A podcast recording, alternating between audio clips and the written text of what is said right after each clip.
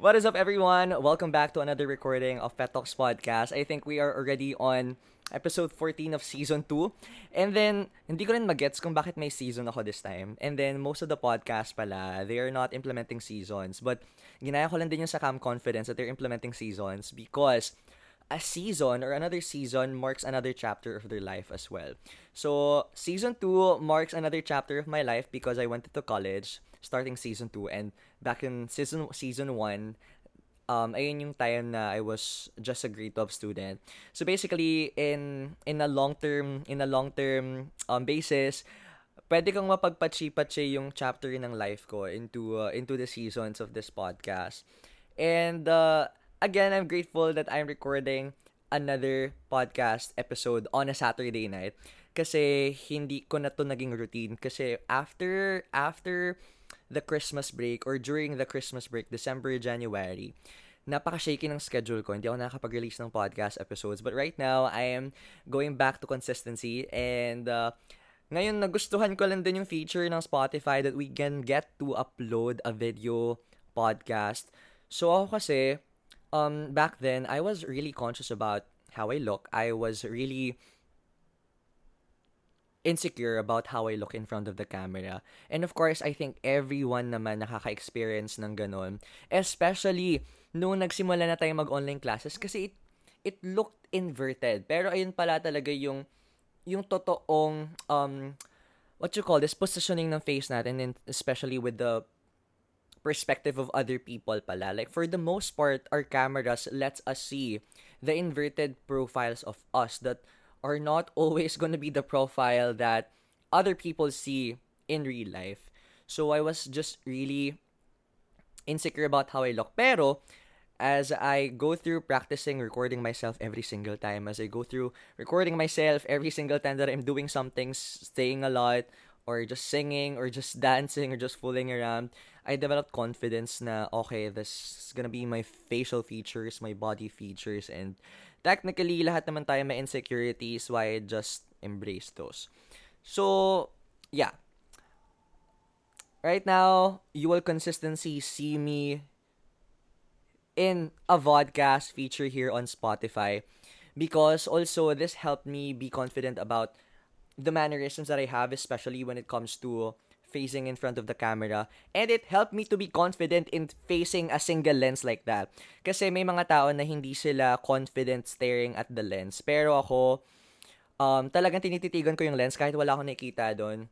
Um, imagining na there are thousands of people um, listening and also watching through that lens. Kaya I think I developed some type of confidence for that. Pero it it took a lot. It took a lot for me kasi I had to outgrow some of the things na hindi ko pa alam before. I had to outgrow myself na mahiyain.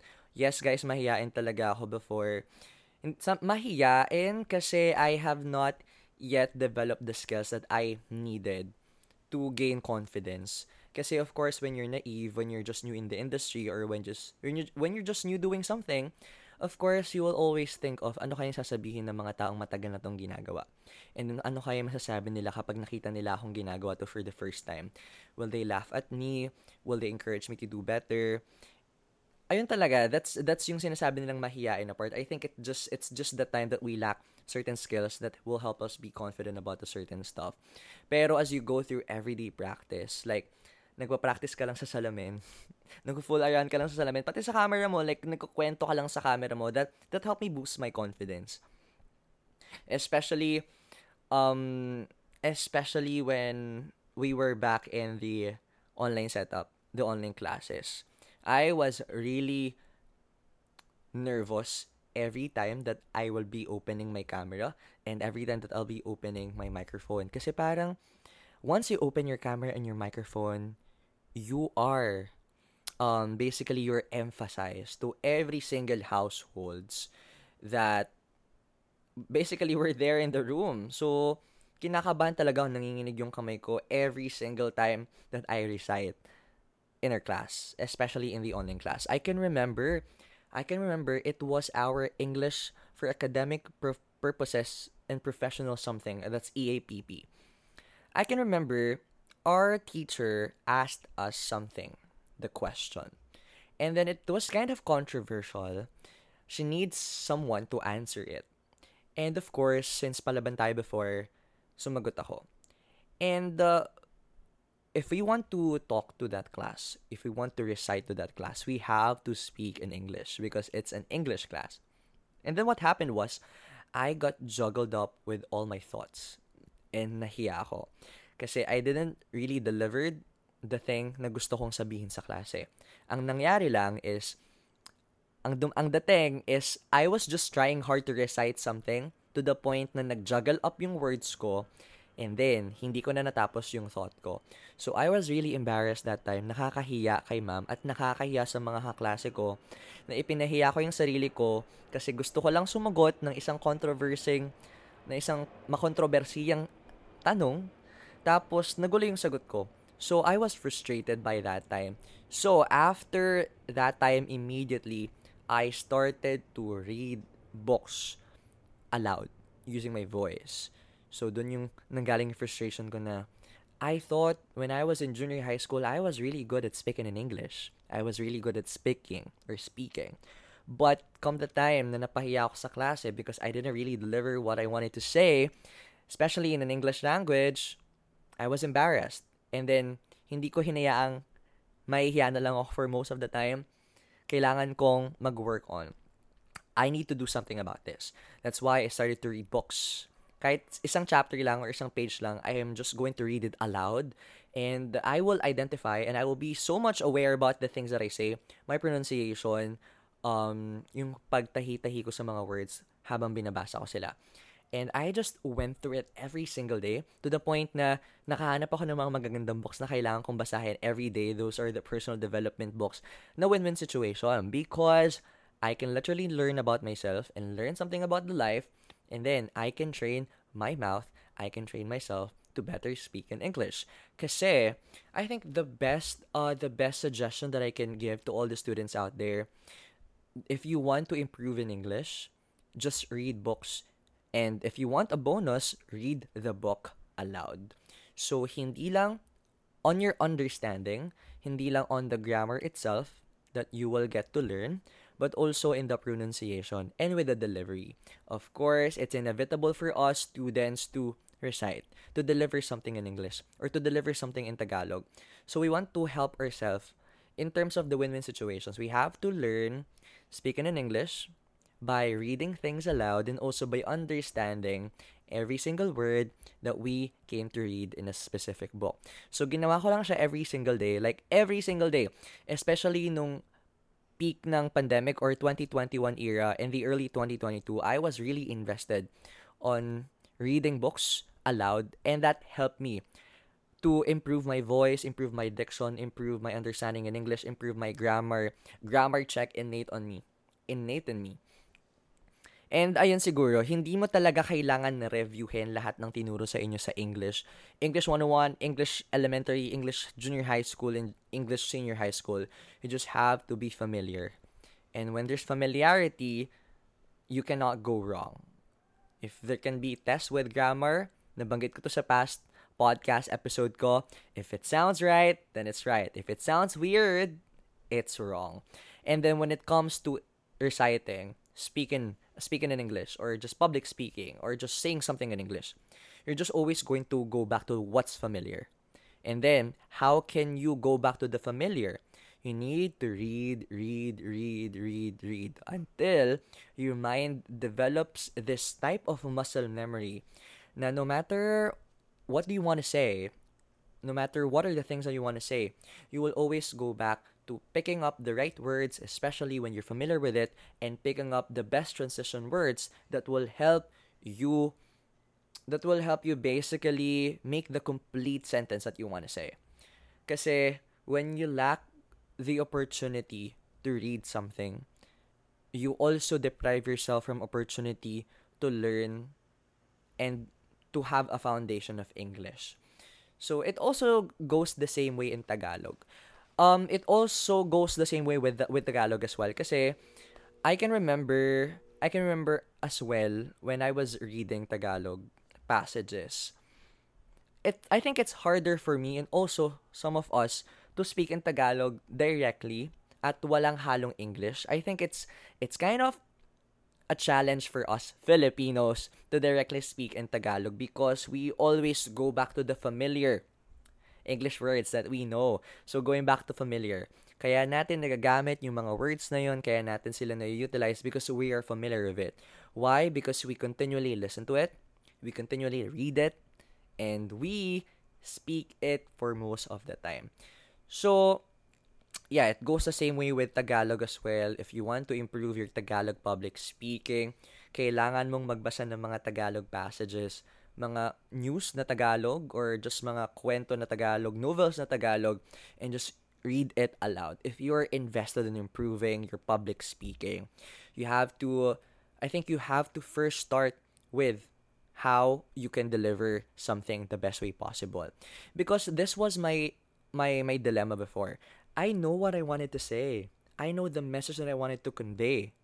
I know something in my mind na hindi ko lang malabas because I don't know what can be the best or the most proper words to use to express this and how I can technically sew it together to deliver what they really wanted to convey. So it goes hand in hand. It's the message that you want from the back of your mind, and also it's how you use the tools, the grammatical tools, the linguistic tools, in order for you to help yourself to really manifest in words, in verbatim, what you want to say. So, don't just train speaking, train to technically let yourself be understood. Kasi this was really my challenge before. Kasi sabi, akala ko ang galing-galing kong magsalita sa English before. Akala ko ang galing-galing kong mag-convey ng gusto kong sabihin. Pero bakit hindi nila naiintindihan? Bakit parang nakataas yung kilay nila after kong magsalita? So, na-find out ko na hindi naman pala problema yung message na gusto kong sabihin. But the problem was how I deliver the message. So, that was my first frustration that led me to this point na I was literally shocked about how I speak in my podcast right now. Kasi pinapanood ko yung podcast episode ko, episode 13 last week, and I was shocked na ang galing ko na magsalita. Right? So, if you're listening to this, if you're shocked, if you're not shocked, I am shocked that I am that I'm like this now. Kasi I was really struggling in speaking direct and straight English two years ago. And then I was I just developed comfort in speaking in it because another another bonus was I we talk here in the house in English, especially when I'm talking to my nephew and my niece. So I talk to them in English and parang speaking English is speaking English here in the house is a normal thing. So if you wanted to really inculcate that in your system, inculcate that in your tongue, you have to really develop comfort. But how you will develop comfort? You have to first embrace the uncomfortability of everything. Because hindi ka talaga sanay sa first part na magsalita ng direct English for most of the time. Pero when you when other people around you will get used to hearing you speaking in English every single day, basically they'll be comfortable and when they're comfortable, you'll feel comfortable speaking with it as well. So another thing that helped me a lot in terms of public speaking or just conveying my message in front of lots of people is literally being authentic. I can observe this um, from other people that do public speaking, but kulang sila sa pag-penetrate ng emotions ng mga listeners. And then, parang dun magkakaroon ng disconnection. Like, no matter how good you are in public, public speaking, no matter how good your pronunciation is, no matter how good your grammar is or enunciation, you will not be safe from disconnection to the audience. And that is the vital that is the most vital thing when it comes to speaking in front of people. That's why you're you're there in front of them to deliver and to communicate, to let what you say be delivered to their brains and be understood and be processed by them and let a feedback coming from them to you. So once that we just focus on how good we will be speaking in front of people, kung gaano kakagaling mag-pronounce, kung gaano kakagaling magpachi-pachi ng mga words, kung gaano mo kaganda i-present yung sarili mo, maybe you can be losing something. The most important thing is the connection to the audience. You you need to pinpoint the pain points of the audience. You need to know who your audience are and you need to know how to be relatable or how to penetrate through their consciousness. Once that you penetrate it through their consciousness, basically it's gonna be a successful one. That's why um, I always take it always into consideration every time that I will be saying something in front of large amount of people or group of people, I wanted to say something that they can relate to. Right? Kasi that's why I'm speaking in front of them because I'm speaking for them, not I'm speaking for me. So technically that's that's my non-negotiable when it comes to speaking in front of people so moving forward, so that's just a superficial stuff that uh, maybe um you you have to you have to also take into consideration or you have to be aware of. In this podcast episode, I just wanted to talk about self-care. I just wanted to talk about self-care and how it helped me manage my life or technically survive or technically just go on with the day. I just wanted to talk about this because I am trying to get back in self care. Like intensive self care that I deserve, that I can re- literally give to myself. And madami pa rin kasi talagang opportunity for me. There's lots of windows in a single day that I can utilize for self care. Pero from the past weeks, it was just clouded with social media, phone scrolling.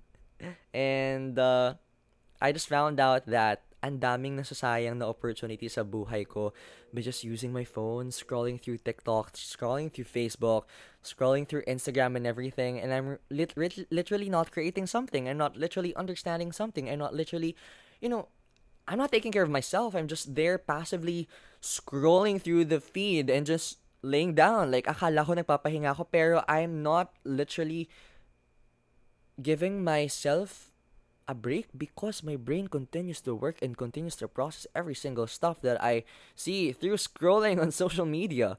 So this time I started with deleting again. I started to delete TikTok. I started to delete tweet Twitter and Facebook. But I use Facebook. Ang ginagawa ko na lang, I just access it sa my Safari or sa my browser para limited lang din yung oras ko na parang hindi to talaga yung application na pwede akong bumabad. So, kaya nag-access lang ako ng Facebook sa Safari. And then, Instagram will always be there. You know naman, Instagram will be my thing. Pero it started with that. I deleted some of the social media accounts or no, social media apps that are toxic na pwedeng makasira ng daily routine ko. And then next, what I did was, I pivoted my schedule. Kasi, naaalala ko, pauwi na ako. Pauwi na ako galing school first sem. Pagod na pagod ako. Kulang ako sa tulog. Nag-exam kami. Drain na drain ako that time. Sabi ko, may magagawa pa kaya ako para ma-improve ko yung daily routine ko. Para ma-integrate ko yung pag-yoga, yung pag-meditate, yung pagbabasa ng libro, yung pagkain ng healthy amount of breakfast, yung pagtakbo sa labas, kahit may pasok ako. Kasi just to give a context, my classes every day starts at 7.30 a.m. And I have to leave the house before 6 a.m. So I have to wake up at 4 a.m. and prepare everything else. Because mabagal ako gumalaw. And sabi ko, ngayon, mas konti yung window ko to spend time for myself, especially after I wake up. Kasi ayoko naman na ina- pag inaantok pa lang ako, tapos diretso na ako sa bathroom. So parang, you're not, you're not living, you're just existing. Ayan yung lagi kong sinasabi, do you want to live or do you want to just exist? Kasi there's a difference with that. Existing is basically letting letting the world define your your life. But living is basically defining how you live in this world. And just literally being being in control of everything or for the most part nasa control ka ng buhay mo and if you want to enjoy your life you can enjoy your life because you're in control of it sabi ko how can I live my life not just to exist sabi ko what if what if kung gumigising ako ng 4 a.m. pwede kong spend yung 45 minutes after waking up with running or walking, meditation, and yoga. Kasi ang meditation ko lang naman, 10 minutes.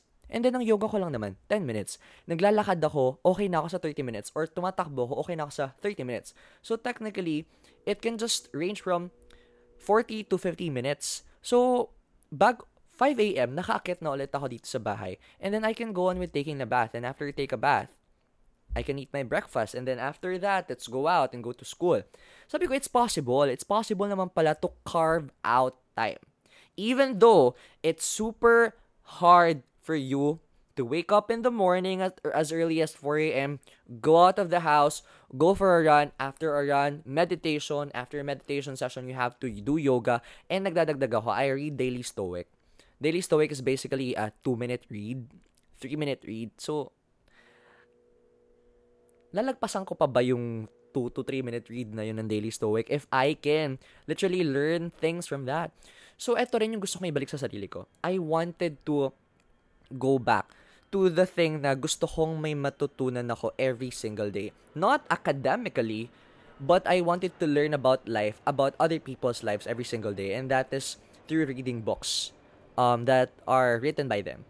So I mentioned this in my podcast, like ones that you read personal development books, or basically books that are going to be the reflection or that were the reflection of the lives of the authors. Basically, you're reading a single chunk every single day of their lives and all the things that they learn from their life. So natututunan mo na agad yun without you having to go through that experience. And then you already have the learnings. You already have the effects of that consequence na in-undergo niya. So I wanted to invest on that as well. I wanted to go back to that. And kanina, ginawa ko yun. As in, I woke up at 4 a.m. exactly. Pagkagising ko, nakatayo agad ako at hindi ako inantok. Why? Because everyone, to everyone that is trying to figure out kung paano magising ng hindi inaantok. So I think this is just going to be a hypothesis. I I need to try to do this again and again just to make sure that I'm correct and this is quite accurate. But in order for you to wake up early in the morning without feeling so lousy, without feeling so lazy, and without feeling so sleepy, I think we have to perform a night routine. I performed a night routine the night before kanina. My night routine was I just watched a Netflix series called The Home Edit. Basically, The Home Edit, um, sila yung nag-aayos ng mga bagay na cluttered sa houses. So hindi hindi siya series na drama, it's not it's not a thriller, but it's just something that will help you assure yourself that something is quite organized in your mind. So it helped me calm myself down and it helped me slow down because as I go through the the series per episodes at may mga naayos na mga clutter, it's as if may mga naayos na clutter din sa utak ko. And it also helped me to think of if they can do that, if they can organize a huge amount of clutter inside the house of a celebrity or inside the house of a an, of an everyday person i can do this also in my house. I can do this also with my thoughts. I can do this also with all my to-do list. So parang it assures me that something can be going right if i do something about it. So it helped me slow down. And then after before during that i'm massaging my muscles all over the body. I learned this from from a youtube video. So i tried to do a 10 minute yoga session for sleeping or to prep myself for sleep. And I learned that from that video that you have to gently massage all your muscles and take note of the body parts, especially yung mga masasakit at yung may mga tension. You have to put pressure on it. You have to really massage it that well. And then once that you felt like may mga na-release ng tension, that's when you get to help yourself to slow down better and to wind down. I think it's always gonna go down to a good wind down session with a good night routine session before you sleep. And then um when I was about to sleep, I started to play a sleeping podcast or parang sleeping meditation siya that I get to access in Headspace. So, kung if you're asking kung saan ako nagme-meditate or ano yung nakakatulong sa akin mag-meditate, it's a meditation guide application. Kasi sa lahat ng mga curious dyan about meditation, siguro nag-try na kayo, no? Mahirap. For the first part, I tried this multiple times back in 2020. And I don't know how to do it properly. Kaya it was so hard for me. But, natutunan ko na when you're meditating, thoughts are inevitable. Kasi akala natin, kapag nag-meditate ka, dapat wala ka daw dapat iniisip. Pero hindi ganun gumagana yung utak ng mga human beings. So, nung nalaman ko na it's okay for you to think of something while you're meditating, I embraced every single thing that came in my mind when I was meditating before, and it became so easy for me after that. So, another thing that helped me was the Headspace application. So, there's a subscription for Headspace. I think it's 160 per month. Pero it's a great investment for me because right now, I'm already at my 1,400 plus minutes of meditating. So I started last year and meditation helped me a lot. Hindi naman talaga siya direct, but it helped me in terms of in terms of centering myself and in terms of knowing how to focus. Kasi right now guys, hindi natin may pagkakaila na lahat tayo nagkakaroon ng trouble sa focus. Especially in the digital era when we have our phones always in our hands and then siguro ang attention span lang natin ay nasa 20 to 30 seconds and after that we're gonna check our phones, right? We're gonna check our phones. And ayun yung gusto kong, I think that's gonna be another goal of mine for this year to be able to develop focus. Especially kapag may kailangan akong gawing academic task.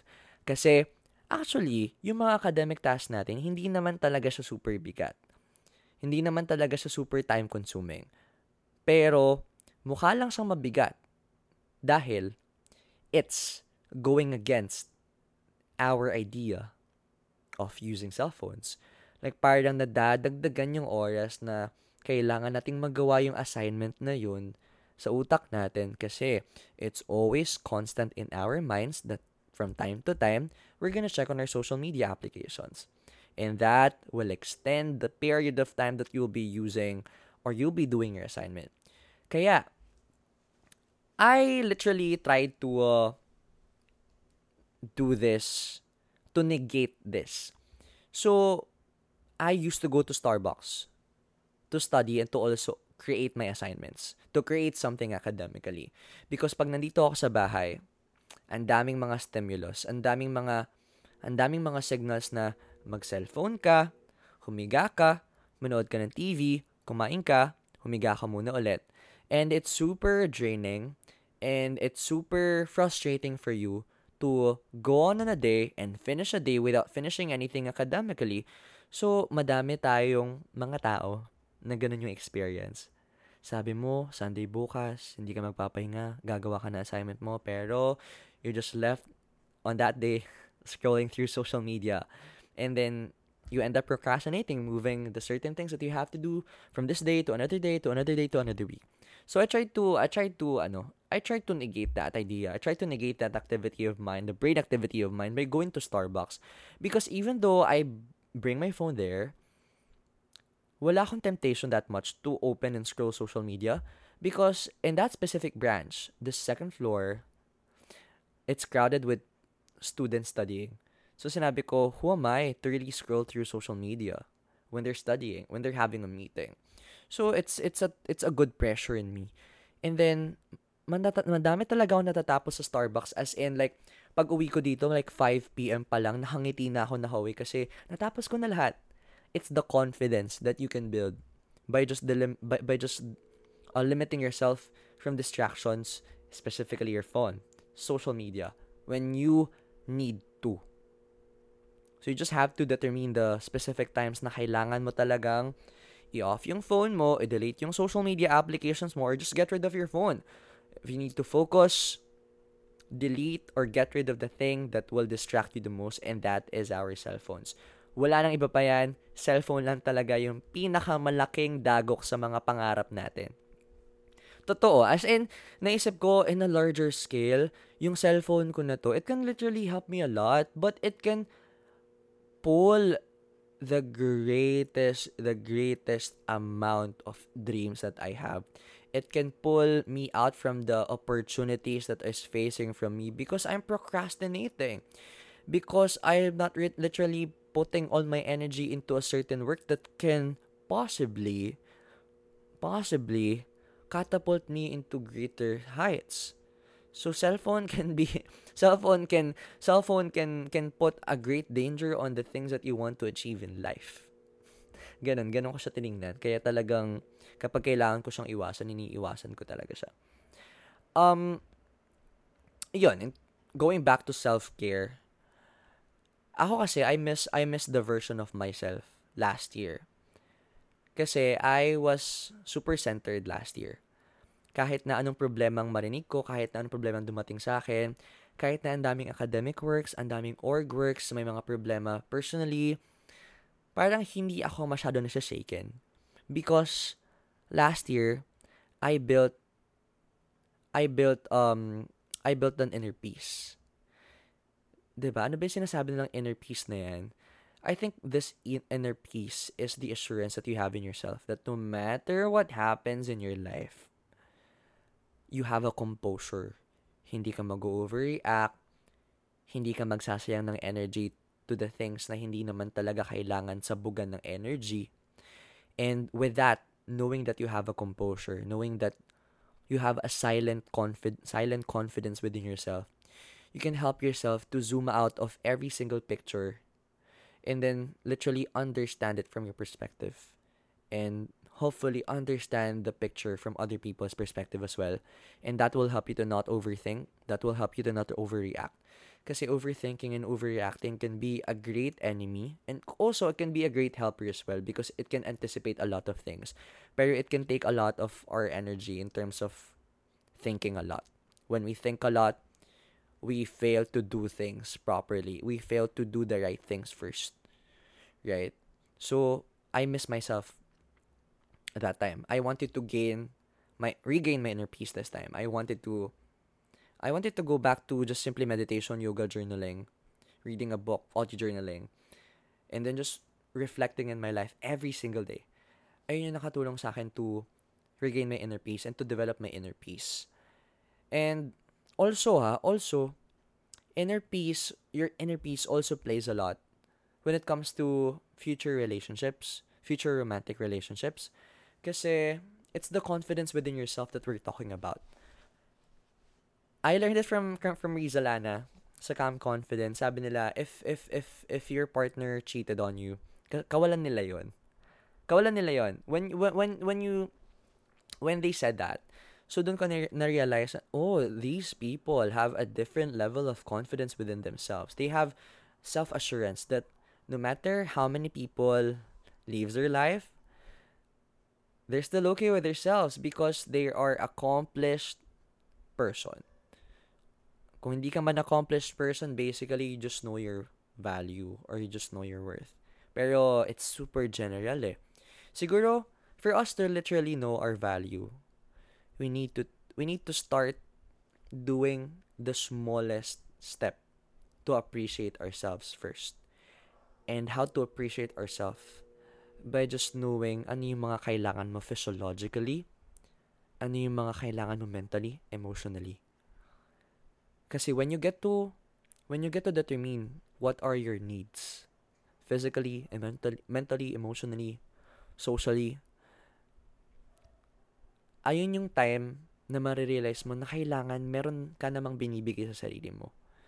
And you can give it to yourself by any manifestations, by by by doing what the things that you love, by doing the things that will help you regain inner peace. Like for me, meditation helped me a lot. Journaling helped me a lot. Doing yoga helped me a lot. Walking outside helped me a lot. So napaka-simple lang, 'di ba? Pero I'm not really kidding. It gave me self-assurance. It gave me self-confidence because I get to I get to reflect on myself. I get to understand ano yung mga kailangan ko improve sa sarili ko. And I get to understand how much um how how how far how far did I went from this point last year. So doon ko na-appreciate na okay, nararamdaman ko na yung mga epekto ng pag-aalaga ko sa sarili ko. Sinimulan ko lang talaga na ano bang kailangan ko ibigay sa sarili ko this time. If I knew what I wanted to give myself, what is the help that I wanted to give myself. And when I did the smallest step possible for the first time, and after you do a series of that, when you get to feel the effect that I can give the love that I need and I want for my for myself and from myself. I can give the care that I want from other people dapat, but I can give it to myself by doing the things that I love. So, inner peace also plays a lot in terms of romantic relationships. And after that, you will gain a self-confidence. Like, if people go, if people cheated on you in a relationship, kawalan nila yon. And basically, baka you're, you're just destined to to meet a better person. So that inner peace really plays a lot also in terms of the opportunities that you can get to engage yourself into because it will help you a lot in terms of believing in yourself. Kasi sabi nila, believe in yourself, believe in yourself. Paano ka magbe-believe sa sarili mo if you don't know how to start believing in yourself? For me, I started to believe in myself when I started to explore. Madami akong tinry. I started to newscast, pero hindi para sa akin yun. I started to dance. It's okay, pero it's fine. I started to act in front of thousands of people, or hundreds of people rather.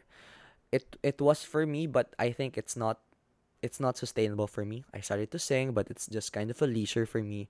I started to draw, I started to do digital illustrations. I started to lead an organization. I started to do charity. I started to news sportscast. I started to podcast. Tinry ko lahat ng kaya kong matry based sa mga opportunities na nag-reveal sa harap ko. And then, dun ko nalalaman na, okay, I love doing this. And this time, ayoko nang gawin to kasi parang feeling ko hindi na to sustainable. If I can imagine myself after 10 years doing this, if no, literally siguro it's gonna be a stop for me. Pero if I imagine doing my doing things like this myself after 10 years, I'm gonna invest in myself on this. So I started believing in myself and I started to know what are the things that I want to do. So first you have to you have to check all the boxes first that are present in front of you first. Once that you know what you want to do and what you love to do, that's when you get to be eager onto learning more stuff specifically on that field that you wanted to pursue. Because mas nagiging invested ka on how to improve. Kasi if you're gonna imagine yourself doing that stuff for more than 10 years then you need to feel that you have to invest on improving every single day. Para eventually you can monetize that or eventually it can you can capitalize that. So I started to believe in myself and I realized na I have this in me. And if I do if I do something about it every single day or just regularly, I can improve myself 100 fold. You just need to explore, know what you love to do, know what you want to do. Think of it after 10 years, do I want to do it over and over again? If no, maybe not for you. Maybe if yes, maybe it that's the one that you have to invest in your life. Learn from it and then train, practice, and just technically create a comfort around it that you will turn it as something that is innate for you in the long run. So I started to believe in myself like that. Na, hindi ko pinaniwalaan sarili ko kasi sabi ko, kaya ko to, eto na talaga ako, eto na yon. I started to believe in myself because I know that there will be always spaces for improvement and I can fill those spaces by practicing, by doing things regularly and that's when you get to believe in yourself. That's when you get to help yourself build an inner peace as well within yourself. I talked about relationship. I talked about basically being self-assured about yourself. Like it's okay for you to be alone. As long as you can appreciate yourself alone as long as you can provide all the needs that you that you want all the all the stuff that you can basically want from others. Pero it's it's super it's it's easier said than done Pero siguro it, it will just take you time for you to realize it. Maybe not in this podcast episode, pero maybe habang naglalakad ka sa labas or habang nasa biyahe ka, marirealize mo din yun eventually. Kasi na-realize ko din siya dati. So, yeah, self-care is something na akala ng iba napakahirap simulan. Kasi it's it's super vague, eh. it's super general. Pero for me it started with just walking outside And then, dum- nagdadagdag na lang. Nung na-enjoy kong maglakad ng maglakad sa labas, dami kong na-reflect sa buhay as in pag naglalakad kayo sa labas, specifically pag walang music. Tapos lalo na kung walang masyadong tao nilalakaran nyo. Ang ganda ng reflection as in lahat ng pwedeng mangyari sa iyo or lahat ng nangyari sa buhay mo recently mababalikan mo yun, tapos marirealize mo what did happen wrong, what did happen well, ano yung gusto mong mangyari in the future, what can I do to improve this. So, madami kang pwedeng ma-generate with just walking outside. And then it just stacks up. I I started to develop love for meditation kahit mahirap sa una. So, simple lang. Simple lang talaga siya, guys. As in, super simple lang. Just read. I started to read a book. I started to do yoga. 10 minutes, 10 minutes, 10 minutes. Self-care doesn't take a lot. It just it's just our simple steps for you to learn how to love yourself. And ma- mararamdaman niyo yan. As in, it, it feels so good. It feels so good. Like, no matter how many people reject you, yourself won't reject you as well. And may sistema ka na babalikan kapag stressed out ka. Right? You're just gonna do the stuff that you are doing in terms of your self-care. Pero, self-care is not just about that. Self-care is also spending. Self care is also buying stuff. Self care is also watching stuff. Self care is also like sleeping. We have many definitions of self care, but in this episode, I'm just highlighting the most sustainable self care that you that I that I that I had. And it can be effective for you as well or it may not. So I hope for every listeners out there that are also contemplating about starting to to take care of themselves kasi part ng New Year's resolution nila yung self-care. Just start simple. Just start short. Once that you feel that something is different now, that's when you get to be eager, when you get to be keen about doing more for yourself. And then, I think, of course, in our age, gusto natin magka-jowa. Pero, we also have to make sure na yung magiging partner natin at this age, hindi siya magsasuffer. Hindi lang din naman tayo dapat yung iniisip natin. That person deserves to not suffer. That person deserves to enjoy the relationship with you as well. So, by me thinking of that, that's when I get to also focus on myself first. So if you want to give your partner or your future relationship the best, you have to provide the best for yourself. Kasi kawawa naman yung partner mo in the future, right? So, yeah, kawawa naman siya in the future. Kasi knowing me as a person, I always wanted to care about the person that I am in a relationship about. I always wanted to, I always wanted to provide the best version of myself. Siguro, sometimes, it can be super vulnerable for that person to see me like this. Pero I wanted to not be part of that person's trauma or not trigger anything on that person. So I just wanted to be part of his life and technically improve improve the improve the life of that person. So yeah, that's that's it for the podcast episode for this week. And hopefully I can get to publish the episode that I recorded with Samantha Lopez two weeks ago. because it's in my laptop, I was really procrastinating to edit it because I had to convert everything into a different file format.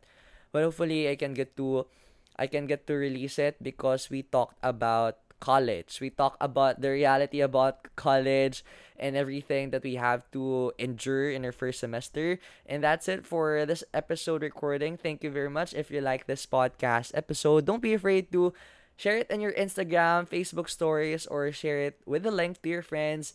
And um, please do rate this podcast a minimum of five stars. And yeah, see you on another podcast episode next week. And I am super stoked to reveal something to you uh, for the next week because it's super exciting. Bye, guys.